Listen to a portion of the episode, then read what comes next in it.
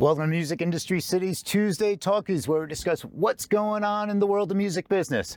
I'm Peter Schwing, and joining me today are my co-hosts Sam Tall and the Duke. If there's something you'd like to chime in about, join us in the live chat or let us hear your thoughts in the comments below. So today, the team is going to talk about Twitch streamers. Once again, are getting DMC ta- DMCA takedown notices, and NIVA's SOS Festival raises nearly $2 million for independent music venues. So we have a lot to cover. Let's get to it.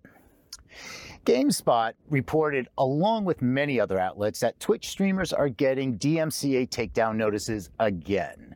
Twitch has been extremely vague in the past about their policy and have previously muted music from the video on demand service, but now they have fired a big warning shot to their streamers via email who use copyrighted music and they also the official Twitch support Twitter account posted responses to these outraged users. In it, I have to click this button over here. And if the content was identified and deleted for you in accordance with its obligations under the DMCA. Going forward, clips that are identified as having copyrighted music will be deleted without penalty to ensure you do not receive DMCA notifications from right holders. Twitch's copyright strike system is still unclear, and they need to clarify what defines repeat offenders and when they may terminate an account. Twitch says the service would not apply to live streams, though. Many streamers are furious because there is no way for users to file counterclaims like on Facebook and YouTube, which have been notorious for placing false copyright claims. Some streamers are also claiming a conspiracy due to the timing of Twitch's rollout of Soundtrack just days before the takedown emails were sent. Soundtrack is Twitch's licensed music platform. This is certainly not something that is going to go away anytime soon. And here with us and his thoughts on this is Sam Tall. Sam, how are you? Hey, Peter. I'm good, man. It's just I, I wish that it was easier for creators to be as good as well. So, man, it's it this is this is now Twitch's day of reckoning to deal with the music industry, DMCA, and their outraged user base. So, yeah. Uh, you know, what what's your thoughts on this? So, my thoughts on this are, we've come too far for too long to keep doing the same thing. This is the kind of game that we've been playing for what like nine years now since the Viacom YouTube debacle that gave us Content ID. Um, I mean, this is even true around the time of Facebook launching its rights manager uh, suite of tools for, frankly, major labels. There are lots of independent uh, rights administrators who just never got access to rights manager. Um, and even as a user, I would get like not even like a business user or a creator or verified or anything. But on Instagram, I would get takedowns whenever I posted a clip, you know, of music in my story, and the uh, the the claiming track was a a a a a a a by unknown artist. Easy to dispute, but there's no reason for me to even have to go through that and, and decide like, oh, maybe I'm getting looked at unfairly or whatever. Like it just it doesn't jive well for rights owners. It doesn't jive well for creators. It just doesn't seem like anybody wins except for the platform trying to cover their ass and get out of you know potential legal trouble. Um, you know, there's a right way to do it. There's a wrong way to do it. It used to be that the nature of the beast was you had to fight tooth and nail with uh, rights owners to kind of be forced to change paradigm. But nowadays we have you know a track record. We have precedent. We know how to do this kind of stuff. We know equitable models that allow companies to still grow while compensating creators. I mean, this brings back what I was talking about uh, a couple of weeks ago about TikTok. It's just, it doesn't make sense that this is still a debate that we have to have. It's, this is something, and, and you know, the media is just picking this up and as following on Twitch and everything. And as I'm involved with, you know, a lot of with the Twitch streamers, uh, they're on YouTube, they're on Twitch, they're outraged.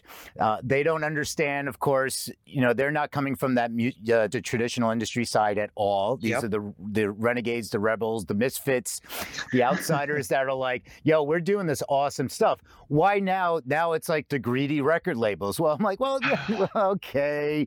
So now all these people that have never had to deal with music are just like it's going through the same thing it was with YouTubers back in the day. But you know, Engadget just um, they I saw an art, uh, article that they posted out yesterday. I just came across this, uh, so I wrote down here is, you know, they were saying that industry organizations also have pointed out that Twitch has not secured the proper mechanical and sync rights for soundtrack.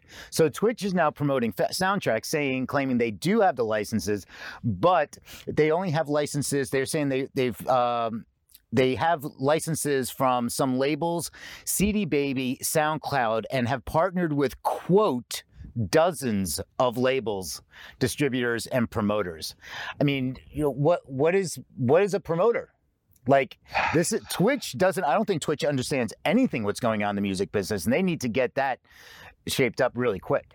I mean, they they they went on a whole hiring spree to develop a music department, and it seems like they just don't listen to people who know things about music.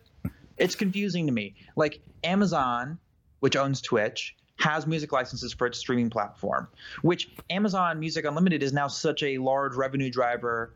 Uh, you know, it's third place. It's it's not the biggest, but it's it's large enough that major music partners are not keen to uh, bite the hand that feeds in a lot of ways. And so they don't want to kind of like get really drag out with Twitch about stuff and then potentially hurt their chances with Amazon in other regards. But at the same time, uh, you know, I think it's it's the way Twitch gets out of this is by controlling the backlash and directing it at the music partners and say like we're just complying uh, you know we're just taking orders we're just you know uh, doing what we have to do under the DMCA to protect you and protect our platform. But Twitch is the one who refuses to engage in equitable conversations about monetization and royalties. And and frankly, Twitch could set the precedent here. They could be the ones to decide what the model is because live stream monetization in other parts of the web are also super hairy. Uh, on YouTube, for example, when you have a live stream on YouTube that includes copyrighted content, even stuff that you own, um, if it's detected by Content ID, uh, a live stream that contains multiple content ID detections can get shut down in the middle of the stream. It's either a track or block. There's no monetize. The monetize doesn't flip on until after the stream is archived. I found this out the hard way with some of the creators that I work with at Studio 71. Mm-hmm. And Twitch, frankly, YouTube is not in a position where they want to pay more to creators for more stuff. They want creators to to to, you know, create on the platform, use their live stream tools, do super chat, all the kind of stuff like that. Uh, but they don't want to have to deal with the record labels more than they have to. Twitch's fundamental business mm-hmm. is, you know, in, in play here, and they have they have the ability to and the opportunity to set the rules for everybody else and they just won't. They just won't take the opportunity. Right and, and there, there's lots to unpack uh, and we, i mean we could go on for a long time with this conversation. So you have like first of all you have the lawyers coming in from you know you have you have a billionaire company, you know, so they have enough lawyers to handle this. Sure. But, you know, but here's an interesting thing. So uh, there's two sides of this. So from the Twitch user side, and they're mm-hmm. complaining mm-hmm. like they rely on Twitch and music for their revenue, for their livelihood. Well, there you go. See, now you're saying you're using somebody's music and you're generating so that's that's the case is like you're using somebody's music to help you get money Therefore, you should pay down. And that means how is it filtering and Twitch should be paying out for that. Uh, live streaming, Twitch said it's not going to be affecting live streaming. Here's my question. So they're building out like the, the, the music uh, department and everything. But Twitch is like Bezos like didn't even like remember that he owned Twitch it seemed like. So it's right. a loss leader. This is a this is a brilliant man that doesn't believe in losing any profits. Is this something that's going to maybe become such a headache that it's like they're like, well, we acquired this in 2012 or 14 was when Amazon acquired Twitch.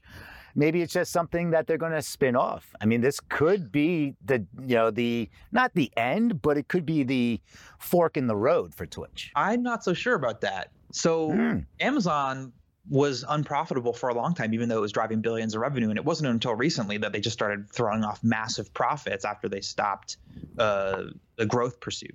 I mean, this is the same kind of thing with with Spotify, frankly, is that Spotify has repeatedly said like they could be profitable tomorrow if they just had to, you know, if they if they stopped fighting the market share game. But then they'd lose the market to Apple and Amazon. Amazon has so conquered the market that they don't have to worry about conquering more market share. They don't have to invest in that. Um, they've already grown, you know, Amazon Web Services to be this multi-billion-dollar juggernaut, similar to Apple and their service department. It's like it's already a multi-billion-dollar sector for them, so like they don't have to fight as tooth and nail as they used to to grow it. Um, so Twitch can afford to take losses, and frankly, it would track with the Amazon history in a lot of ways. Mm-hmm. Um, the thing that's you know difficult about everything around it is it seems almost like this is a pull toward what they've already done in terms of licensing. They like like the allowance of these DMCA takedowns to impact creators, and then say like, well, hey, you could just use our new catalog of music that we licensed. It's like, yeah, but like that's mm-hmm. not complete. That's mm-hmm. not mm-hmm. a comprehensive solution. That's a stopgap. Uh, you know, it's like it's like if you went on YouTube and you made you made content on YouTube and you said, "Oh, you're only allowed to use music from the YouTube audio library, which is all generic stock music or stuff that YouTube has licensed from independent creators on a flat fee basis, what have you, royalty-free music." That doesn't help the ecosystem. That helps the comp the platform, the company. Right and maybe the creator, but it doesn't help everybody. And there's an opportunity mm-hmm. to play nice, and they're just not taking it, in my opinion. Yeah, it's a and and the thing was, you know, it's based on those questions because that's what people are saying. They're like, it's the end of Twitch. It's going to be. It's it's it's really not because Amazon's already because you have Twitch Prime, which they've already aligned with Amazon Prime. You can do watch movies. There's so much that is back end in there, and they just want that media outlet. So you know, we don't see that it's going to be uh, the end of Twitch. We and we they do have to play a little bit nicer in the sandbox, and we'll see how this rolls out over the next few weeks, month and into next year. So, all right. Thank you, Sam. We're going to be heading off to. Um, uh, on October 16th through 18th, NIVA, the National Independent Venue Association, Association held a three day virtual Save Our Stages festival on their YouTube channel. The festival featured more than 30 artists, including Reba, Brittany Howard, and Little Big Town, offering live performances from 25 historic indie music venues across the nation. The result was the raising of over 1.8 million to aid independent music venues that have been forced to close their door to the COVID 19 pandemic. It's also important to note that NIVA has been aggressively lobbying Congress to pass legislation to help indie venues weather the pandemic and support the state Save Our Stages Act, which was authorized by Senator Amy Klobuchar and John Cornyn in July. On October 1st, the House of Representatives passed the revised HEROES Act stimulus package, a 2.2 trillion package which includes provisions of the Save Our Stages Act. So, with this to talk about his perspective on this is the Duke. Dave, how are you? It's a good word. Um, I'm good, Peter. Everything is blessed, bro. Great to see you, man. So, th- I mean, this is a great show of support. I mean, the fact that they r- raised nearly two million dollars for the independent venues. Uh, you know, so you know, what do you, you know, what do you, what's your perspective on all this? My perspective is I kind of saw this go down because um, my buddy Steve Sternshine is the one who made this all happen, and you know, he was like the original uh, Shinobi Ninja manager and he grew up with the drummer and the guitar player from Shinobi Ninja. So I've known Steve like before he was even a lawyer. So um, I was just happy to see this go down, and um, I, I, love independent venues. Um, Live Nation is cool. I've played a lot of Live Nation venues, and those are rad too. But um, the independent venues are kind of just like uh, it's it's more of like um, kind of like the independent artist uh, or the independent thinker, if you will. You know, it's something that you have to protect um, it's easy for Live Nation, especially now, to go around and go like, "Hey, you guys can't pay your rent, eat them up," and just throw a couple zeros at them and just you know just own the whole thing and just create that monopoly. And that kind of is really a sad um, you know perspective i played a lot of independent venues and some of my greatest menu uh, memories are like of you know playing uh, places for small crowds where like the promoter would like make us food from her house and you know that's just the kind of thing that you find in independent venues. Um, it's just a special community and, and a vibration and not to take anything away from uh, live nation um, which is just like a big corporate monopoly but you know, if you play Live Nation venues, you know, the fridge is going to be stacked with whatever corporate uh, beverage that Live Nation has. But the independent venues really are like independent thinkers. Like I said, you know, can really create what you want, make art. And I think it's important to, um, you know, curate um, uh, uh, independent thinking and and um, originality. Originality is so important. So uh, so shout out to Steve Sternshine for doing this. Uh, 1.5 million dollars is not a lot of money, especially if your rent is like 10,000 a month. But it's a good um, it's a good starting point to say like, okay, but this thing needs to be saved and it's worth um, focusing on, so it doesn't just dissipate. Because it's so easy when when the the the um, when things get down, it's so easy for the corporate entities to come and just eat it up. And and and Live Nation has the money; they got the zeros. They could eat up all these independent venues that are that are struggling right now. So um, I'm I'm happy that um, my man Steve did this, and I'm and I'm happy that uh, you know things are going in this way. So I'm I support the movement. Yeah, no, th- this is fantastic, and you know, and give uh, if next time you talk to Steve, tell him thanks for you know all the hard work he's done. This is really important, and you know, it's it's interesting because when we you compare this to like you were talking about live nation can easily acquire all these venues and you know is it it's a lifeline eh, but it's also then it's becomes part of the live nation family and some don't want to be part of that corporate that's why they want to be completely independent. And it brings me back to the festival wars in New York City a few years ago when AEG was starting to get in and then you know so then Governor's Ball was being you know uh, they were just being you know all the walls were cr- crashing in. And these are New Yorkers that started this festival from two people to like creating this massive festival that was really representative of New York City. And then they just weren't going to be able to hack it because they could easily get squashed. And then they're like, we're never going to sell to Live Nation. And then two weeks later, they're like, so Live Nation bailed us out. You know, it's a lifeline. And they do get to still operate, uh, you know, under certain level of autonomy. But, you know, it's like, you know is what is what is the saving point? It's like and how can other people support these venues? You know what what is the way that we can keep you know like you said 1.5 or 1.8 whatever uh, the numbers were is not it's a lot to personal uh, person but not a lot so much when you're looking at uh, you know overall the big picture. So how do we keep keep pushing forward to help this cause? I think the last thing i'm going to leave you guys with is um, it's not how you play the game, it's how the game plays you. And and that's the thing about it. It's like there's so much emphasis on money, um, but really the emphasis should be on happiness. And if you could just take the value of money down and the value of happiness higher, then I think people will be more creative. And the more creative you are, the more brand love you will have. I'm, I, I drink ginseng up I've been drinking it since the 80s, man. I remember Snapple soda. I'll drink Snapple forever because I grew up with Snapple and it means something to me. But as soon as Snapple changes, I, I can't be into it anymore. So I think like brand love is important. So again, it's not how you play the game, but it's how the game plays you. You got to protect your originality. That's the most important for independent venue and independent artists and independent thinkers. Right on, and, and, for and for the you know for the listener and for the fans, you know support the you know tune in, check out what the live stream is going on. Follow you know not not just the artists, but follow those venues if you might have not been uh, following them on social media or signed up for their email list because maybe you're just more about you know the venue and you would just go there or you were following a band. But see what's going on with those venues because they're doing stuff and there's a poss- there's a way you could possibly help out. And again so thank you dave. Uh, as always great perspective. So and that's going to be it for today Thank you all for tuning in. If you want to continue the conversation, leave a comment below. If you find this interesting, hit that subscribe button and ring the notification bell or whatever the button is on whatever platform you're at. You can also find us at musicindustrycity.com and on your preferred podcast player.